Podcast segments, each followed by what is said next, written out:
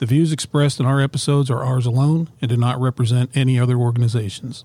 Our episodes discuss internet crimes against children and cases that involve the exploitation of children and may not be suitable for all audiences. Listener discretion is advised. Yeah, we don't want to do anything to scare your children. That's the last thing we want to do. We don't want to scare anybody.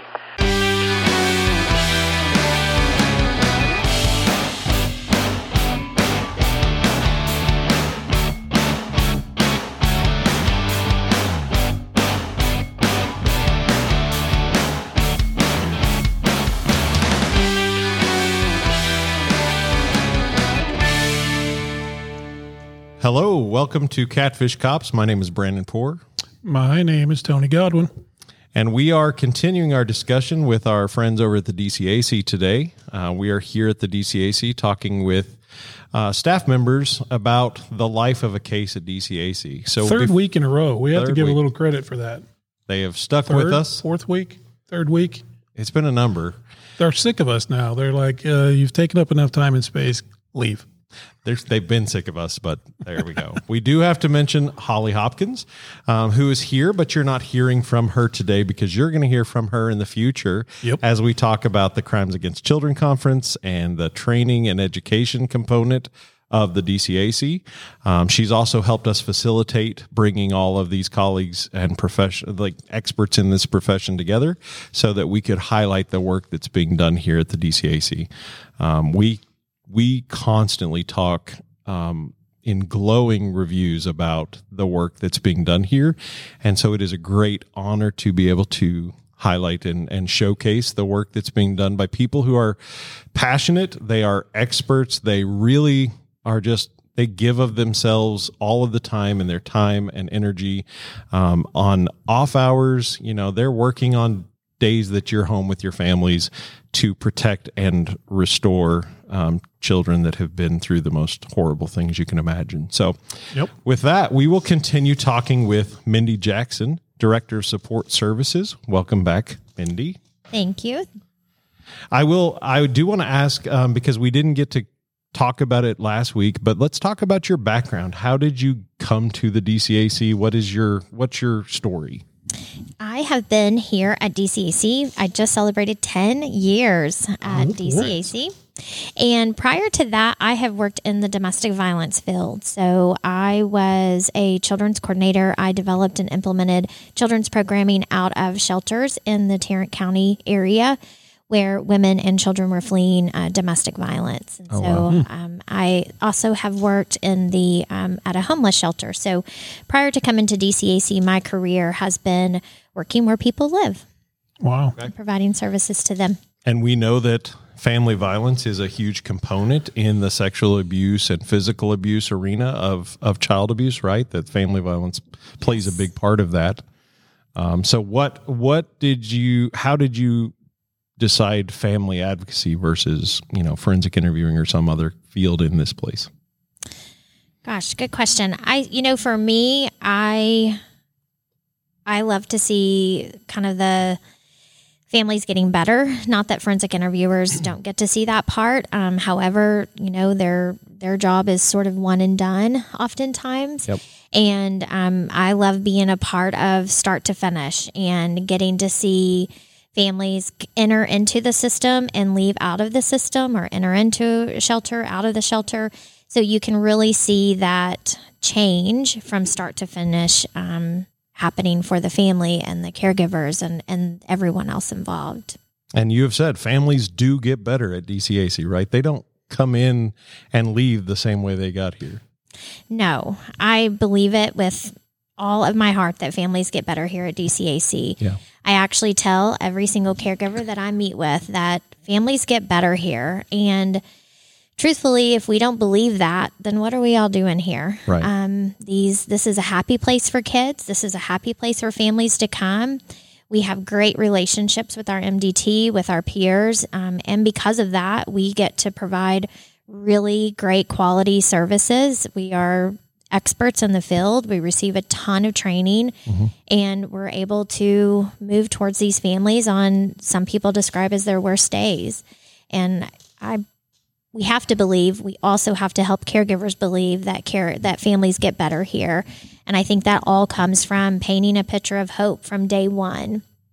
And so, even from the first time we meet with them to the last time we meet with them, we are painting a picture of hope that families do get better. It's not easy. It's not happens overnight. It's going to be a lot of work, but we're going to be here to be with you to guide you through that. You know, last week we uh, sort of left off, and part of the process we talked about is that if this is a case that moves more towards going to a courtroom situation, and I just kind of wanted to dispel maybe a myth that gets put out there a little bit in the sense that uh, whether you can talk about it and make sure that the listeners understand, like if the child that comes in through this whole process, this one-on-one process, and through the forensic interview, and then through your team and through therapy, and this moves over to court, their recorded interview, like Kim talked about, is that acceptable in court in place of that child from a testimony standpoint? No, it is not. And I think that's a I think that's a belief that a lot of people will have going in. And so do you guys prepare I know we talked a little bit about it last week, but is there some preparation that that that's simply not the case to ease the burden for that child who may have that thought process? Yeah, for sure. And so we work very, very closely with our clinical department. And so we, again, we provide services, support, education. Um, along how they're going to what what is that courtroom going to look like who's Right. going to be there what are they we kind of label everyone in there um, and we are going to provide them some things of um, who all's going to who are you going to see um, because oftentimes when these sorts of things happen, their caregiver, their therapist, the interviewer, none of those people can be in the courtroom. Their detective, they're all waiting outside. And so a family advocate can be in the courtroom. And so we are um, providing that court accompaniment to those kiddos. And we can just say, you'll be sitting here, I'll be sitting here, and you can just keep looking at us. Um, You're to a friendly face in a And we're a friendly face. Wow. Okay. Yeah. So thanks what- for clearing that up. when we talk about the MDT process and the life of the case here, what what does family advocacy bring to that staffing or that multidisciplinary team format?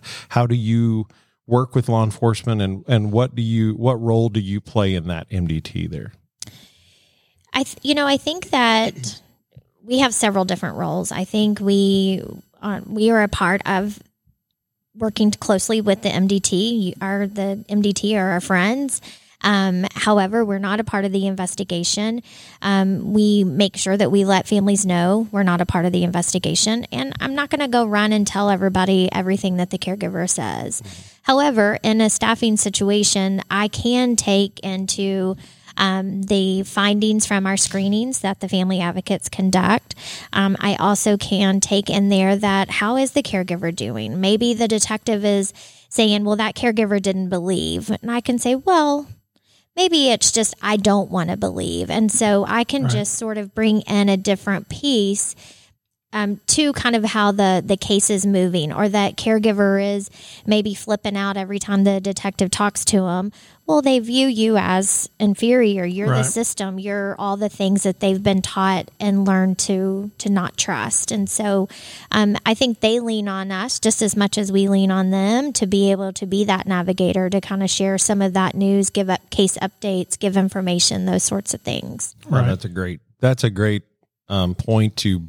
I mean, you are sometimes for us um, being a voice for for us, and and the fact that we're not out to get someone, and we're not we're not the enemy. Hopefully, in this case, so. It's a hard sell sometimes. Like you said, they they come into this with almost us having no credibility, and and you know, so they a lot of times it's a uphill battle for us Yeah. to to bridge that gap. So having had to use those services with you guys and some stuff, I I know how important it is and and was, uh, you know, it's just part of that whole process that we all believe in. Well, and I think it's so important for as an from an advocate standpoint that we can sit in a room and with 100% of who we are and what we believe, we can look at a caregiver and say, these guys are here to fight for your kid.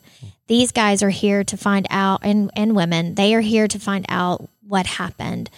They love these kids, they love this work. And so for us to sit there and really be able to say, y'all are our friends and, right. and we are not a part of the system. Um, and how can we um, all move together and that, and to, to provide reassurance to the families that you guys are there to help them. Yeah. And when you say screening, now you talked about screening and working together with therapy. What what does the screening look like for that component of it?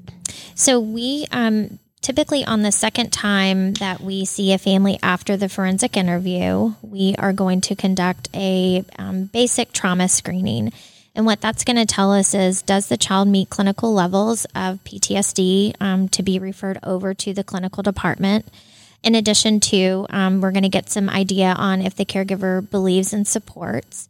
Um, is there any um, safety concerns? So, are there any risk assessments as far as the child and suicidal ideations or thoughts of harm or um, uh, ideas of wanting to harm or hurt themselves or others?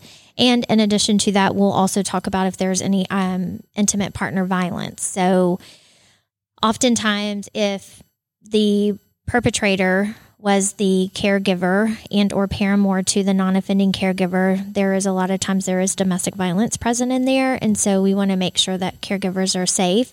Now fancy word paramour just give a definition. Mom's partner. There you go. Intimate partner. I always have to make sure we're defining things yes. so that people yes. understand but yes so caregiver's intimate partner.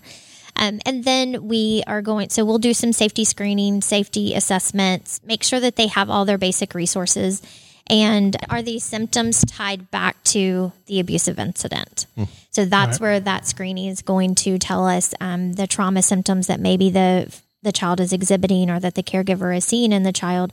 Are they around the incident that brought them to DCAC?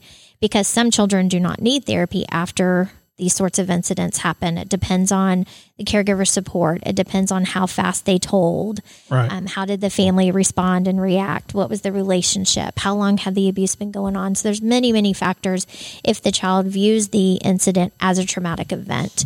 And so this screening is going to give us just a very quick snapshot of all of those things so we can make sure that the right kids are moving through the pipeline of services here at DCAC is, and onto our Is that screening that you're talking about, has it always kind of been that way since you've been here or because I know we've just recently had uh, some conversations about the correlation between domestic violence with sexual abuse um, and how those are sort of coming together under one umbrella. And so I don't remember it being, you know, back in the day when I was carrying cases that that that was even those were like two separate wheelhouses. And so I just wondered how long I'm assuming some research and things like that have, you know, surfaced that kind of show those ties. Yes, part of um, one of the measures pre-COVID, we have condensed our measures a little bit just due to COVID right now. But pre-COVID, it was very much a part of some of the questionnaires that we were asking asking the families, and over 65% of our families were identifying that they had been a victim of intimate partner violence within the 30 days, at least oh. on the emotional level. And so, unfortunately, it is the same perpetrator. Um, all of the the grooming and all the things that we heard Kim talk about, it's the same person. The cycle is the same. Disclosures are the same. It's very much the same. Um, same process and right they're not separate. That's i think that's something that uh, uh, that's really changed um, perspective wise from just just several years ago that they used to be thought of as completely separate. There's there's domestic violence and then there's child abuse and they're not they're more interrelated than we knew before. Yes i think more than we knew and more than than what we were talking about. And I think, you know, to earlier, you asked me what we bring to staffing. That's also something that we talk about that um, once those disclosures are happening, you know, I typically am pretty quick to ask, is there um, past domestic violence right. in the home? And if we don't know, or if we've learned through the screening, that's something that we present out to the MDT as well. Yeah. So we can take all of that into consideration because the cat's out of the bag, the mm. secrets are out. And so therefore their lethality is super high and yeah. super scary times for the families. Yeah. No, so that's great. the, uh, I mean, this whole topic or uh, surrounding a, a, child having to go through this, as we've mentioned over the last few weeks, you know, it's it's heavy. It's like a big thing for them. It's a big thing for the family. But Um, and it's a lot to digest for our listeners and whatnot, but there is some other cool things that go on, right? So maybe tell our listeners, like, what are some of the cool things that also happen at this center that might shed a little bit of different light? Yeah, gosh, thank you for asking about that. You know, part of my whole belief in that families get better is that um, we are able to provide some really great fun supportive activities here at DCAC and the number one thing is is that we provide a champ camp um, for our um, families here at DCAC, and they get to come. So during the spring break time, we offer it for teenage girls or preteen girls. Um, those girls were typically the children that started Champ Camp about six years ago. And now some of them have graduated Champ Camp, but then they come back and serve as like a junior camp counselor. Oh, very cool. And so it is a week full of building self esteem, um, restoring hope in other adults, making new friendships, and reminding themselves that DCAC is a safe place where kids get better. so cool. And then we offer um, Champ Camp two times during the summer, and that's for children ages six to twelve, um, boys and girls that are actively participating and or recent graduates of our clinical services. cool. Um, so cool. In addition, I have so many fun things. I'm not finished Oh, talking. Keep Sorry. going. Keep going. Love it. Yes. Oh, Continue. The other thing is Don't let that voice fool you. She's vicious sometimes, isn't she? We're going to edit that out. Thank you, because y'all were doing this before. the the other part to what we do is that we have a clothes closet here at DCAC, and it is stocked full of all brand new donations. And um, that our families have access to. We have birthday bags. We have that has a cake and birthday party supplies. We have a clean start bag, and it's going to provide cleaning supplies, um, laundry detergent, and then we have a bag that is made for if children are getting um, removed and or they're needing to flee their home where they were staying and we have the capability of providing them with full toiletries and clothing and toys and blankets and all of those things for about three to five days until we can get them back in the building to ensure that they're Wow. safe and comfortable Yeah. Wow. I, I guarantee you the the general public does not know that kind of stuff. So that's uh, that's amazing. Yeah. You offer a lot of resources to families. Yes, yes. Part of a huge part of an advocate's role is to ensure that families are connected with mainstream resources and to um, ensure that they are connected with community resources that they have access to.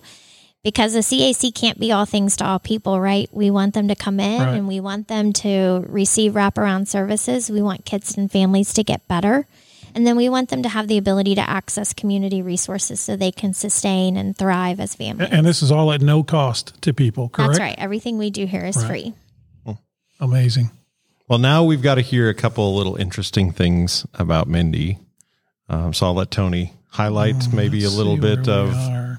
Um, mom of two adult daughters. Yes. Nobody would know from the voice. They would just never assume such a thing. You don't look old enough to have two adult daughters. Uh, something in common with the Brandini here Yeah. gardening. Yes. But what kind of gardening? I guess is the question. Some I don't do flowers. I do. I love all of it. So my favorite thing to grow is I love to grow basil um, Yes. and tomatoes. I was terrible at tomato growing. I like the little small cherry tomatoes. Yes, yes. you are right in his wheelhouse. if you we'll- could just we'll talk sing a sonata or something, Yes. Then And you then guys would be harmonized together like that. I don't have a huge garden in my backyard, but my mother in law has a very large, beautiful, thriving garden that we all sort of participate in. And It's a community uh, garden. kind of like a community That's awesome. garden. That's right. Um, but I also love to grow succulents. Oh yeah, that's my wife likes. I mean, it, it, it's you would think that they would grow really well, but sometimes you have to be particular. Yes, they are tricky. Yeah, and then the weather we got Who in knew? February killed Who a bunch knew? of them. Yes, I had to replace my entire garden. Yeah, sad. and you love the beach. I do love the beach. I am leaving next week to take my 98 year old grandmother to the beach. Oh wow, Wow. that is awesome. What is the best beach that that you know close by? Well, I'm What's your favorite beach close by? Closest by? I mean, I love to go to Florida beaches. However, I'm a Texas girl all the way through and through, so I love me a good old Galveston um, weekend. oh yeah, where we're headed. and that's yeah. that's close by, so you don't have to you don't have to drive. Yeah. You know, I don't get in the water no matter hours. where I go. oh, so so it's just Oh, the it's beach. just the beach and the sand. Not the ocean. The water, the sound, the sun, But no the water. atmosphere. No water. No, I'm not getting in, no matter Oh. where. I like go. a Jaws f- sphere or something. Absolutely, 100. percent Well, this is a good place to transition because you may need some therapy about the Jaws phobia. That's right. Uh, so we're going to transition. Um, honestly, one of the things that we said about DCAC is we've talked a lot about MDT and we've talked about forensic interviewing, um, but we hadn't talked on our podcast as much about family advocacy and then therapy. And so now, without further ado, we're going to talk to Dr. Katrina Cook. Welcome, Dr. Cook. Hello, thank you. So tell us about what your role here at DCAC is and, and what's your background. How did you get into that that place? My role here is the Director of Clinical Services, and um, I'm a psychologist. Okay. Licensed here in Texas. And so, how I came to be here at the DCAC, um, I actually taught middle school science for, for four years. Oh, bless your Um, heart. I loved it. Seventh Wow. graders. Wow. Amazing.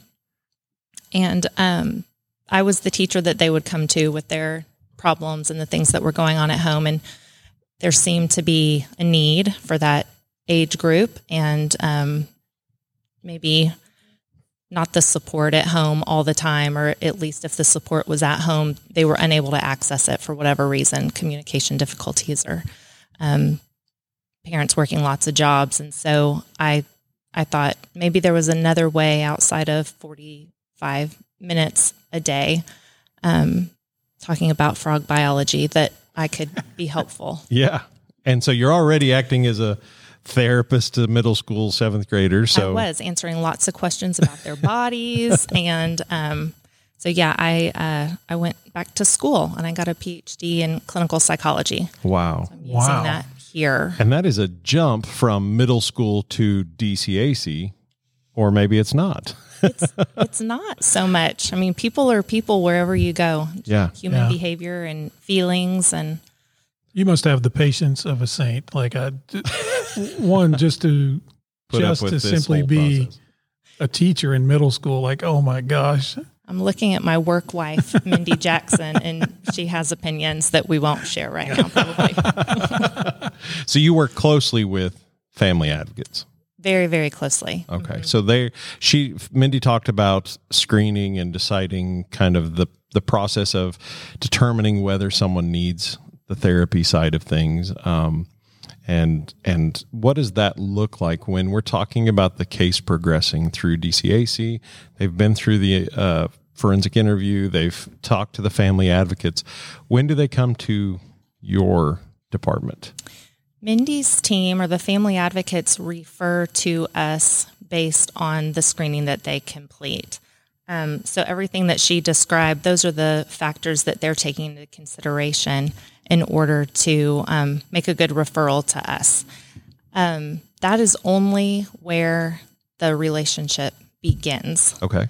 we continue to partner really closely. So she has another team within her team of family advocates that stay with the families throughout all of their therapeutic services here. Oh. So her family advocates have a caseload of therapists. And so ev- maybe eight therapists. Every therapist has about 20 kiddos. wow. So that family advocate is the family advocate for eight times 20 Wow. families. Yeah. And the therapist and family advocate sit together every week, every other week, and they talk through the whole caseload. What's going on with this family? Where are they in services? What barriers do you see? How can we support one another?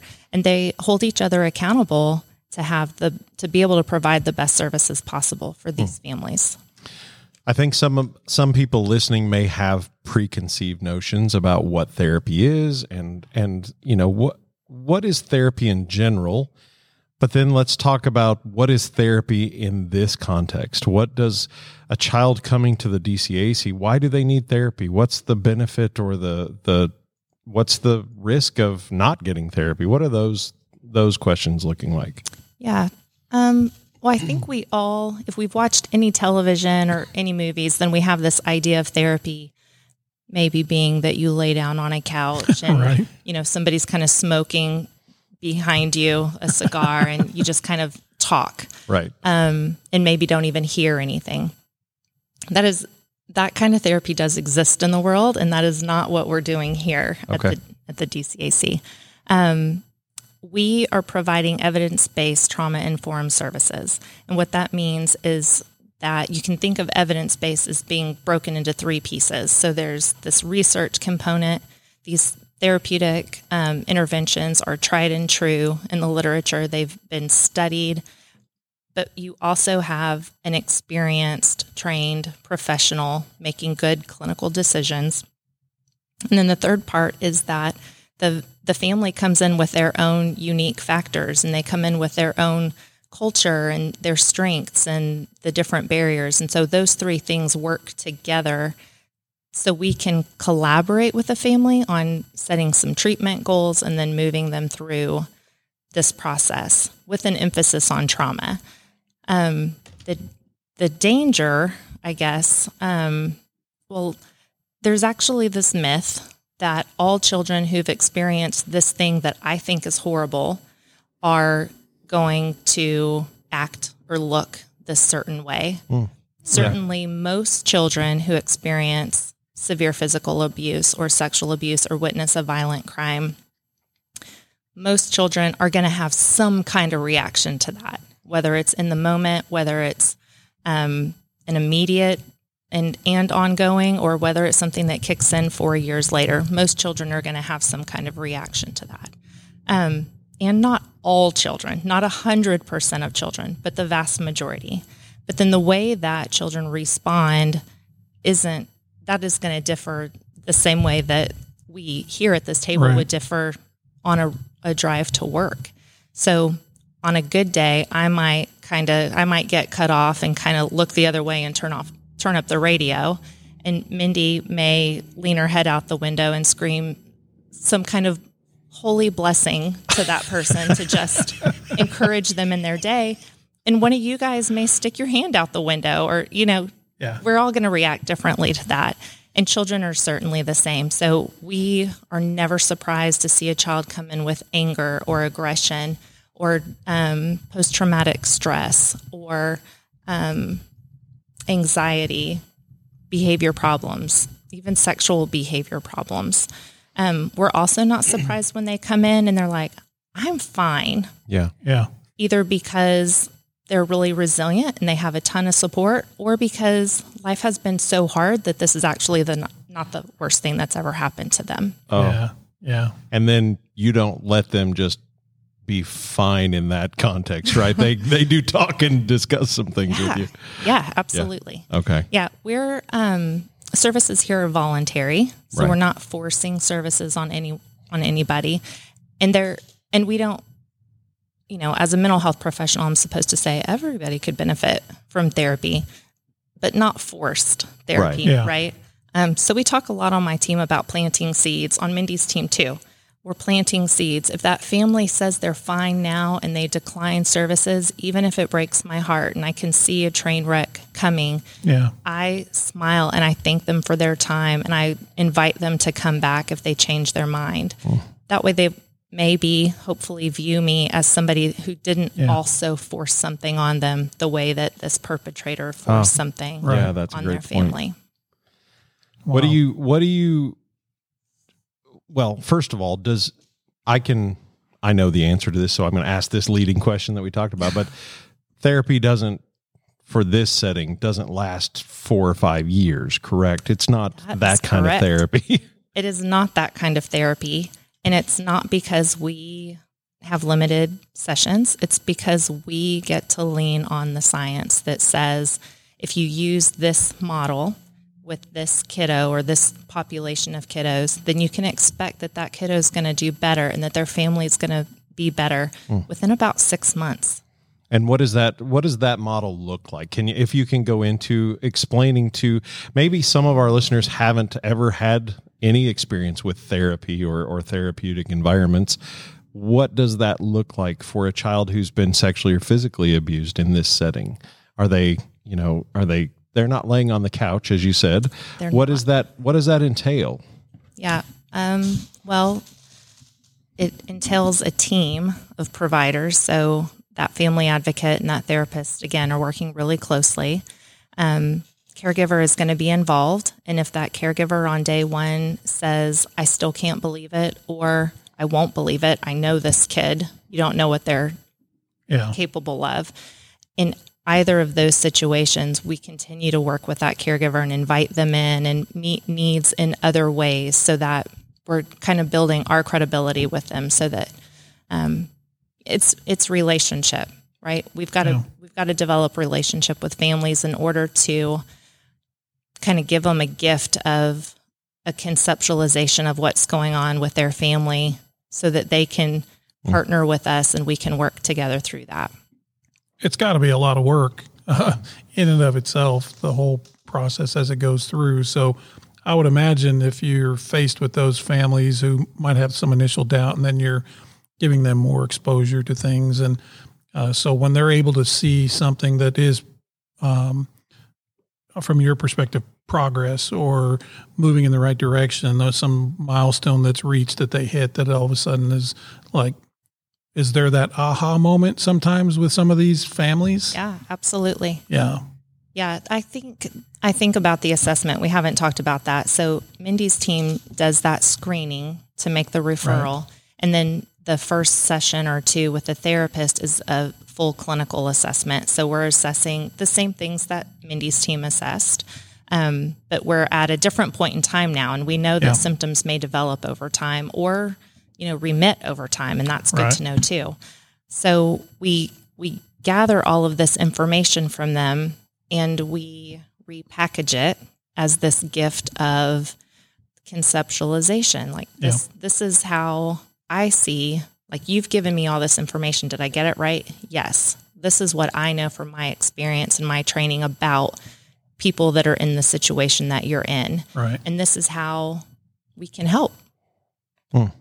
Yeah. So they, um, we we certainly, you know, if you have no experience with sexual abuse yourself, um, and unfortunately, so many of our families have, Yeah.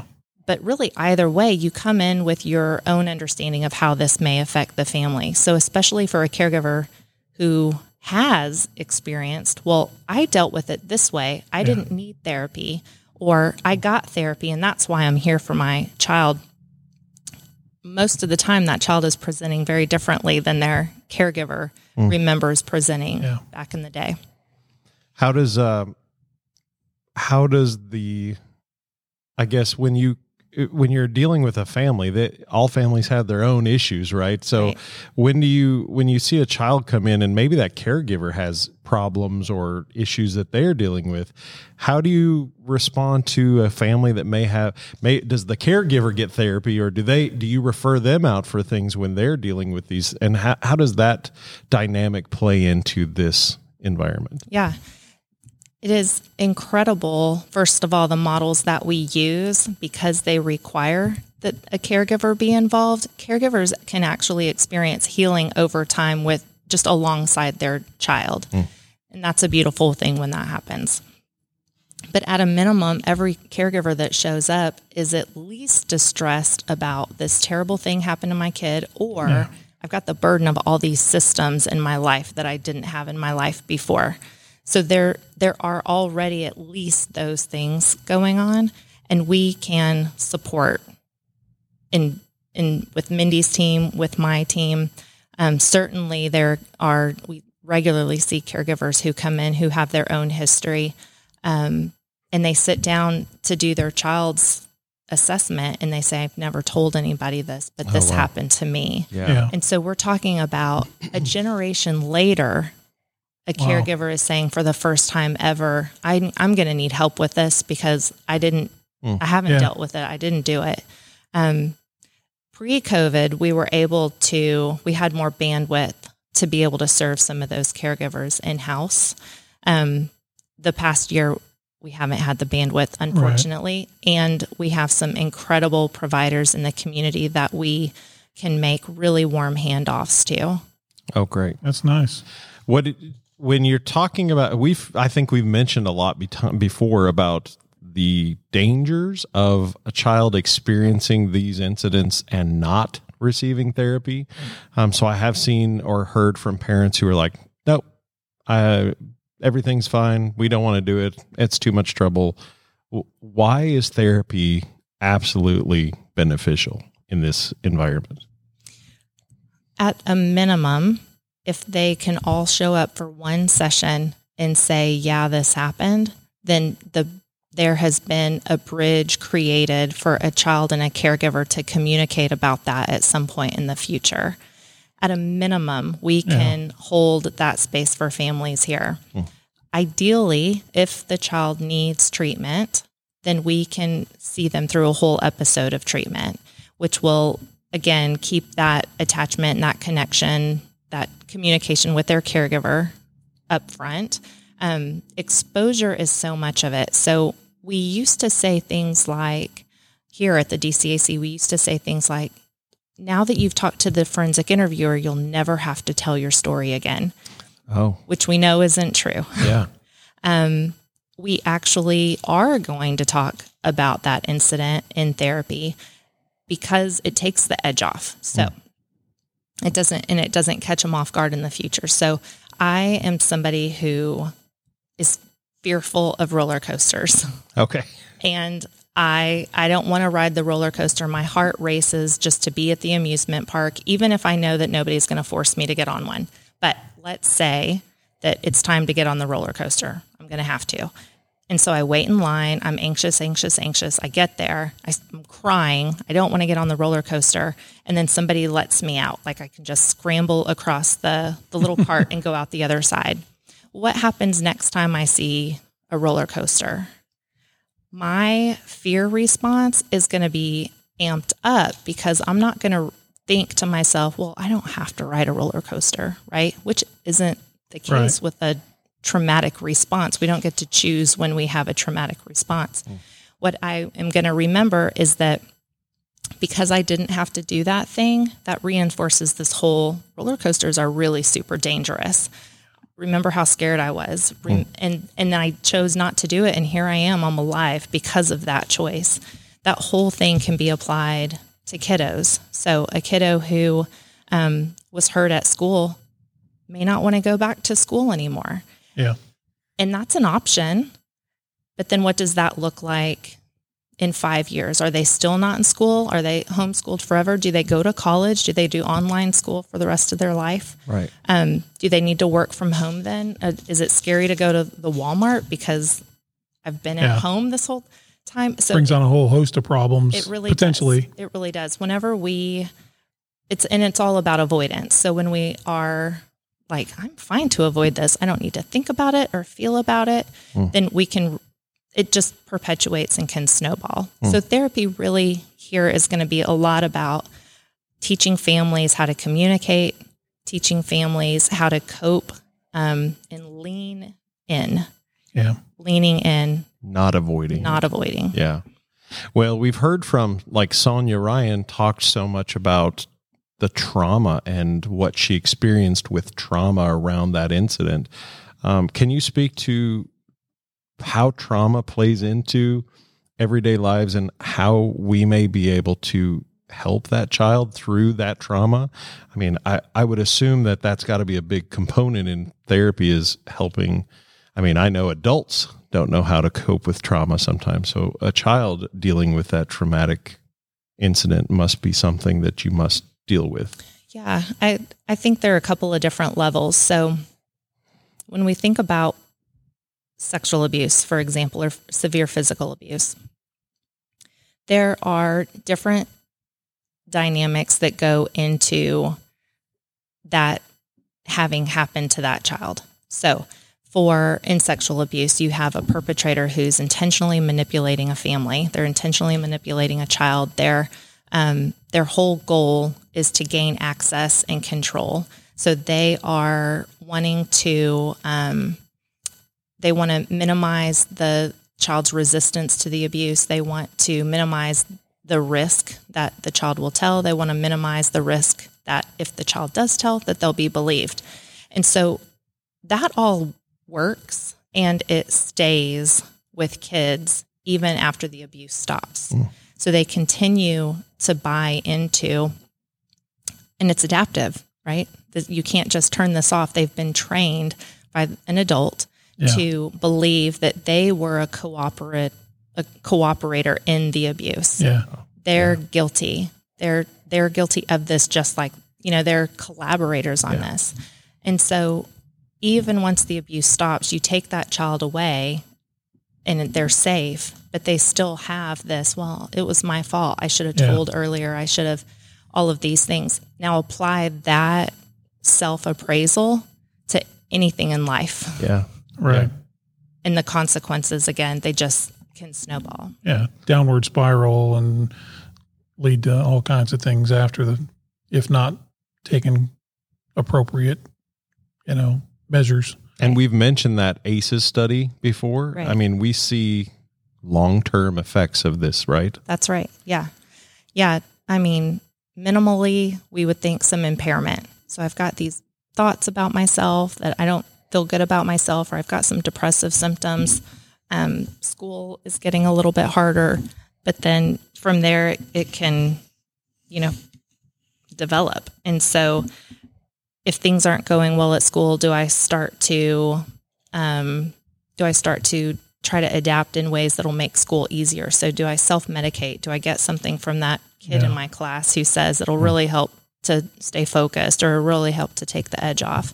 So we we see kids start to adopt these health behaviors that are not great. Um, food, sleep can be impacted. All of that, and then and then you continue to climb up through, and before you know it, all of all of those health risk behaviors, all of the stress of being in danger, and the constant every reminder puts your body back in that stress place, which is just it's hard wear and tear on your body. Yeah. Um, and so then again, we we know that we can have negative med- medical impacts from that disease, heart disease, liver disease, lung cancer. You know, all of these things can be born out of that. And when you have an experience of six or greater of these ACEs, we've seen 20 years off their lifespan. Jeez.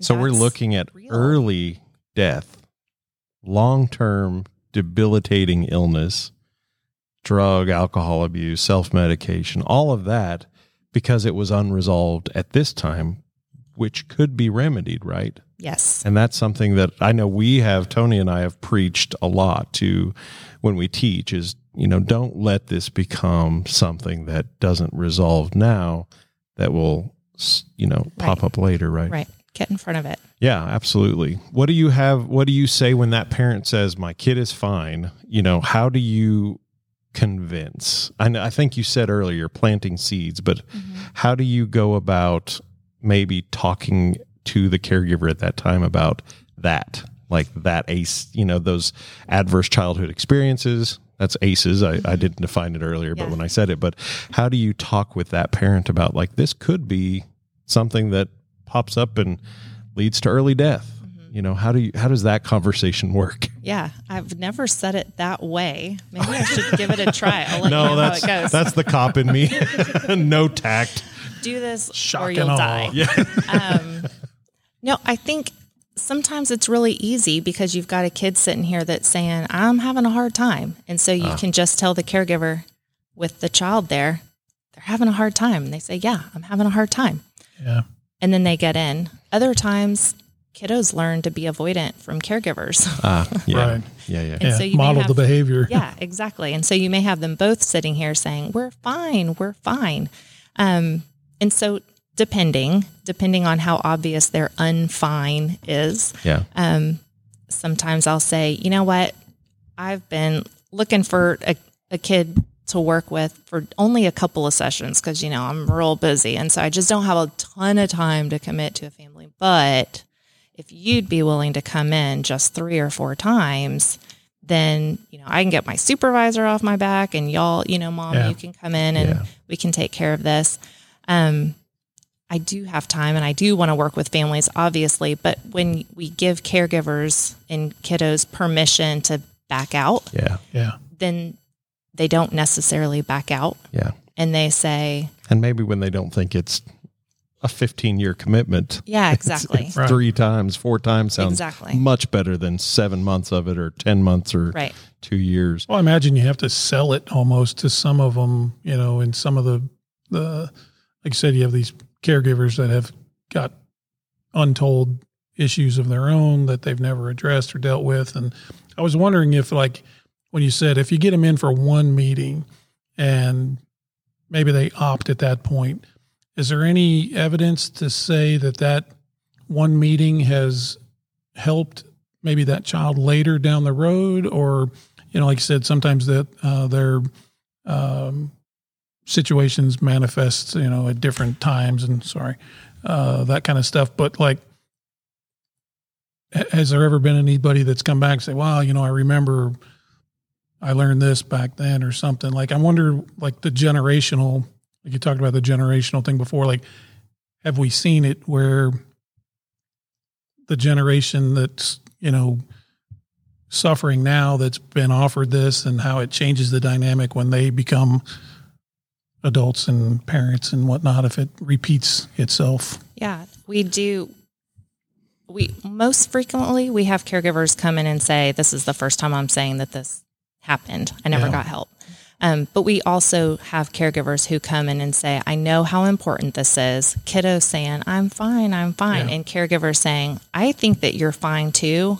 And but let's see. Yeah. Yeah. Let's just see about this. Let's let's give them a shot. Let's see what we can do with what they give us. Well, and one thing you pointed out to us uh, that I think is really important to say that that the the part about sexual health discussions being important with sexual abuse survivors. Right. Talk about that. Yeah.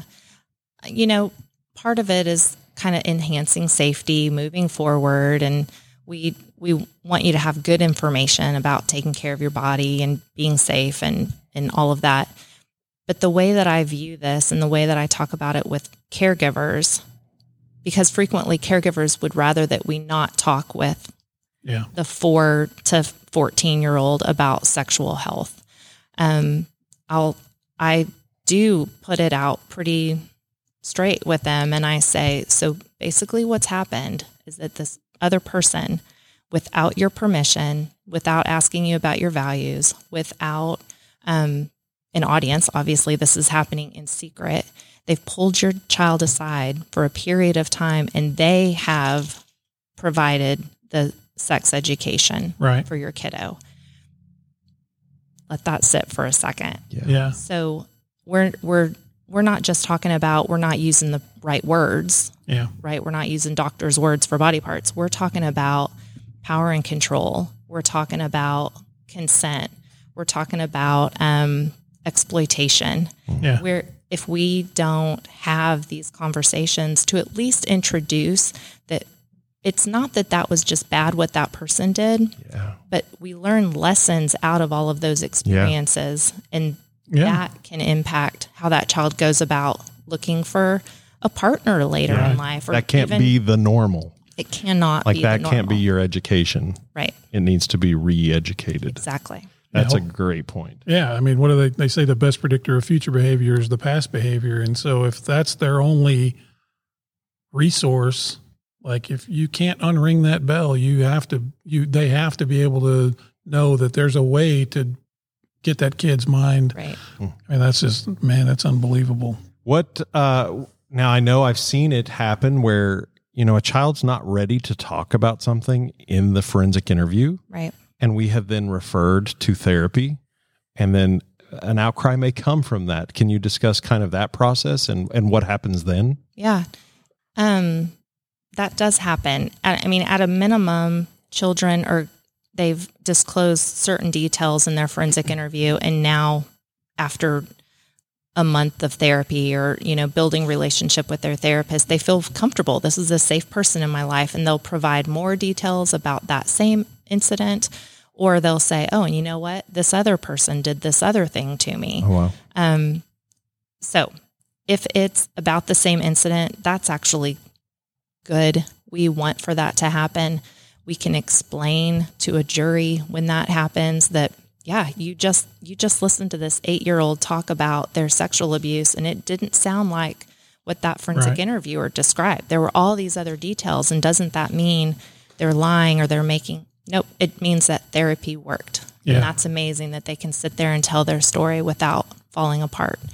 Um, but when there are additional disclosures, therapeutically, that's going to look the same for that child and that family.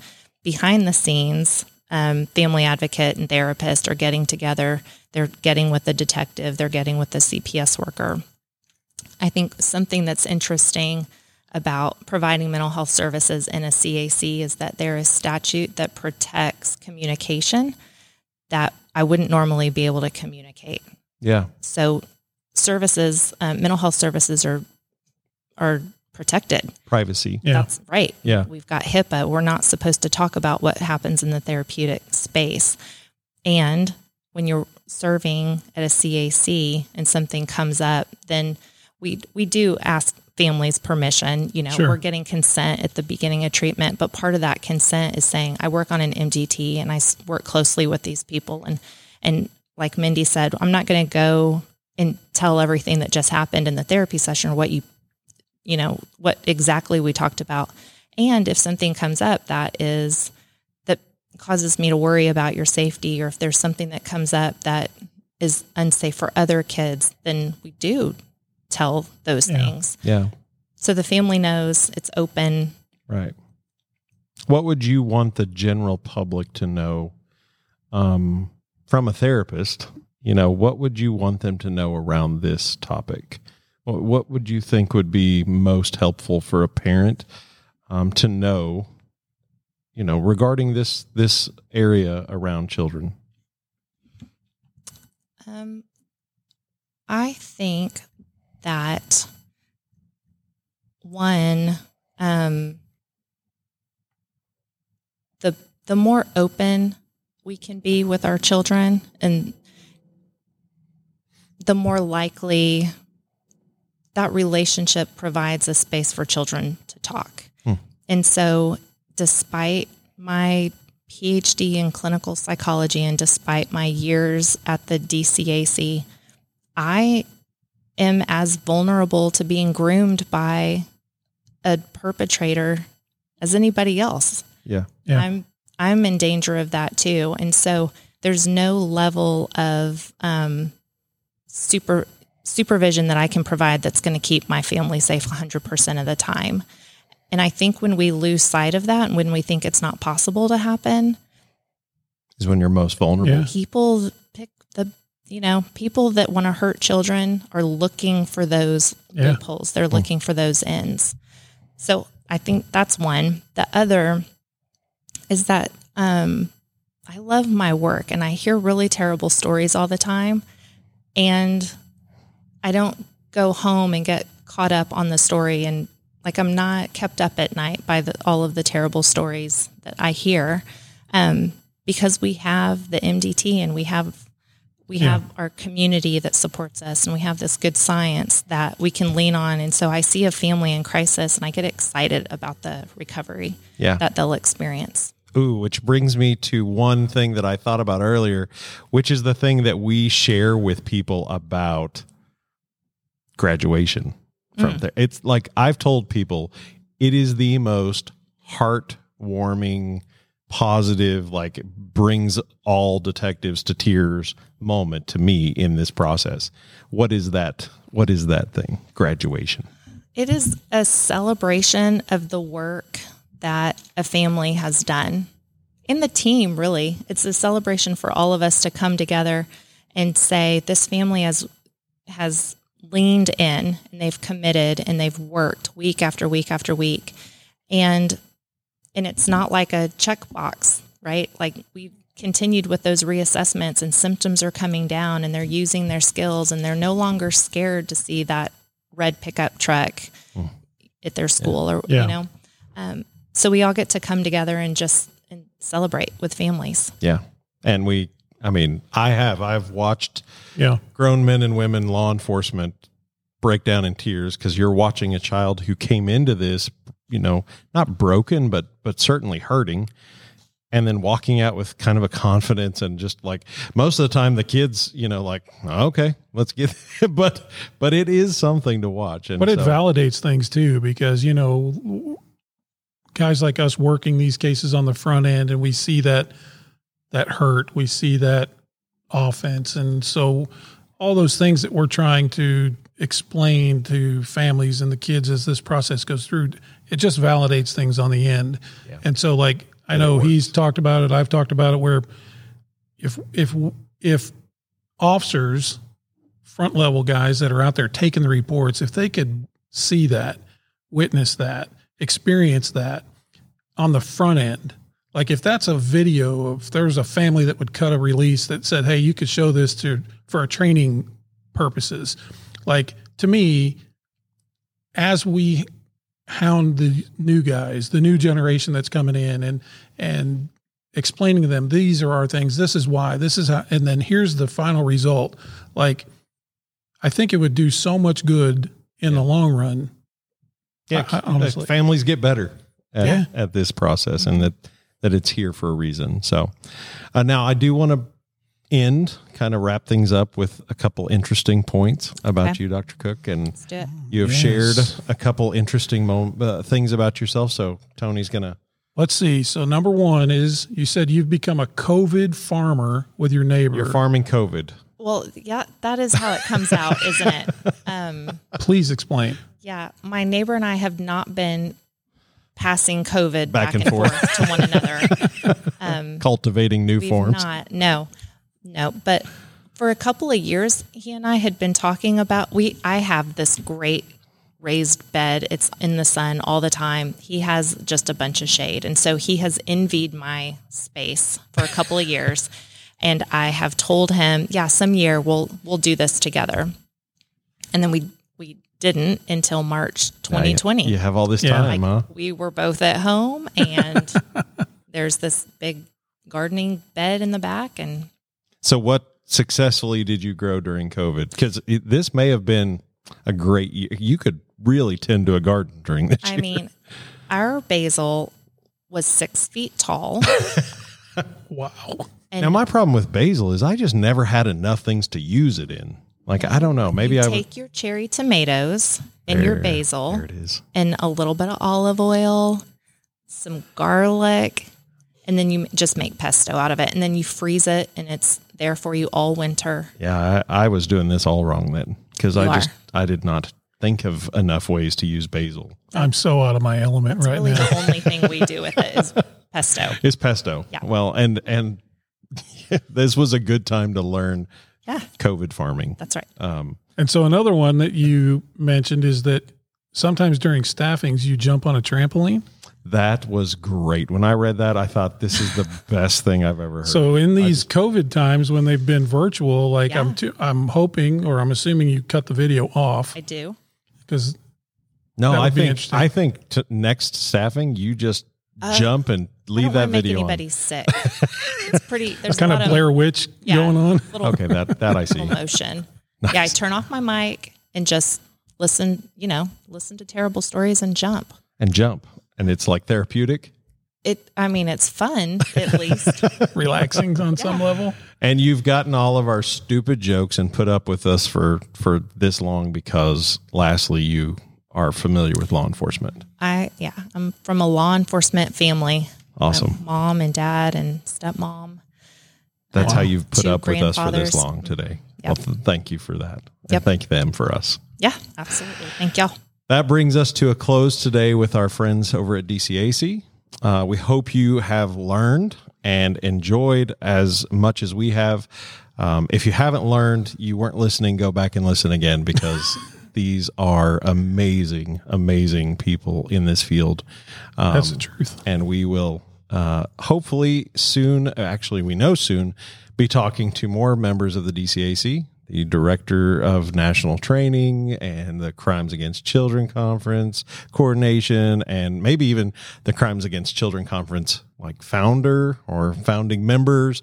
Um, and we will. Uh, Can't wait. yeah, we'll talk about that whole process as well. So until then, we will talk to you again soon. Thank you so much. Thank you.